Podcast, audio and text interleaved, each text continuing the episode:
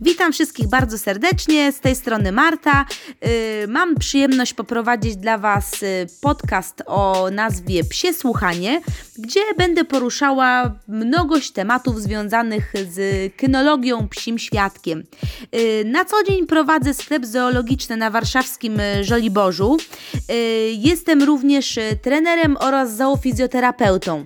Także z gadżetami, akcesoriami, różnymi problemami, z którymi borykają się właściciele psów, żyję praktycznie na co dzień. W pracy trenera głównie pracuję w formie 1 na 1. Najbardziej interesuje mnie takie, y, interesują mnie początki, wyrabianie dobrych nawyków, y, coś, co może zostać z Wami na, na wiele, wiele lat. Y, Na razie nie rehabilituję psiaków, raczej wiedzę zoofizjoterapeutyczną wykorzystuję w formie prewencji, także uczulam właścicieli na profilaktykę, y, pokazuję jakie ćwiczenia, jakie rzeczy możemy mm, robić z psem, żeby jak najbardziej uchronić go przed, przed różnego rodzaju urazami. Mm, To jest głównie, głównie moje zajęcie na co dzień.